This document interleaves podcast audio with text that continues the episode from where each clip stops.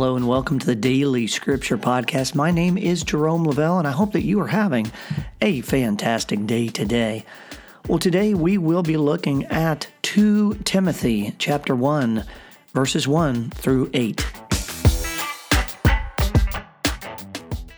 Paul, an apostle of Christ Jesus, by the will of God for the promise of life in Jesus Christ, to Timothy, my dear child Grace, mercy, and peace from God the Father and Christ Jesus our Lord. I am grateful to God, whom I worship with a clear conscience, as my ancestors did, as I remember you constantly in my prayers, night and day. I yearn to see you again, recalling your tears, so that I may be filled with joy as I recall your sincere faith that you first lived in your grandmother Lois and in your mother Eunice, and that I am confident lives also in you. For this reason, I remind you to stir into flame the gift of God that you have through the imposition of my hands. For God did not give us a spirit of cowardice, but rather of power and love and self control. So do not be ashamed of your testimony to our Lord, nor of me, a prisoner for his sake but bear your share of hardship for the gospel with the strength that comes from God. Today, in the second letter of Timothy, chapter 1, verses 1 through 8, we hear Paul's tender words to his friend Timothy. Timothy was one of Paul's close friends and collaborators in his missionary work with the Gentiles to spread the good news and build up the kingdom of God.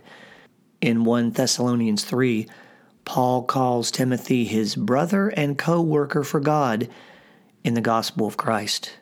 And according to tradition, served in Ephesus, became a bishop there, and ultimately became a martyr, having been killed by pagans.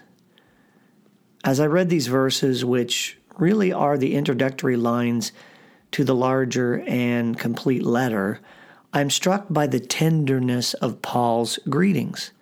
He refers to Timothy as my child.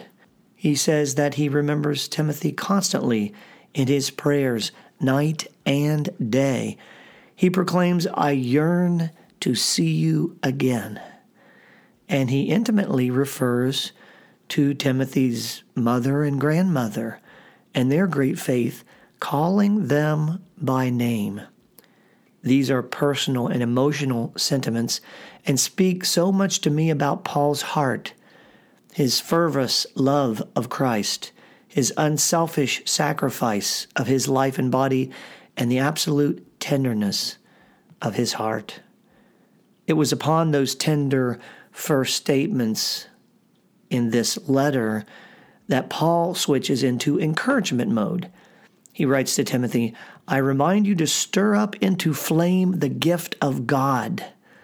And so he starts with tenderness and then comes behind that in encouragement. And he finishes that stirring and encouragement with language of courage, with resolution, with fearlessness and steadfastness. He says that God's Spirit is not one of cowardice, but of power and exhorts Timothy to bear his hardships with strength. Today, in this short beginning of the second letter of Timothy, we see Paul building God's kingdom through tenderness, through encouragement, and through strength. I pray today that we all could be more tender, encouraging, and courageous like Paul in this letter, in our interactions with family, friends, coworkers, and strangers to build up and to advance God's beautiful kingdom. Thank you for joining the Daily Scripture Podcast. My name is Jerome Lavelle. And just as a reminder, if you are interested in seeing a transcript or needing a transcript of these podcasts, you can find those as well as other materials about me and my ministry at my website, jeromelavellemusic.com. Well, our words today are ones of tenderness, encouragement, and strength. Until next time, be well and be blessed.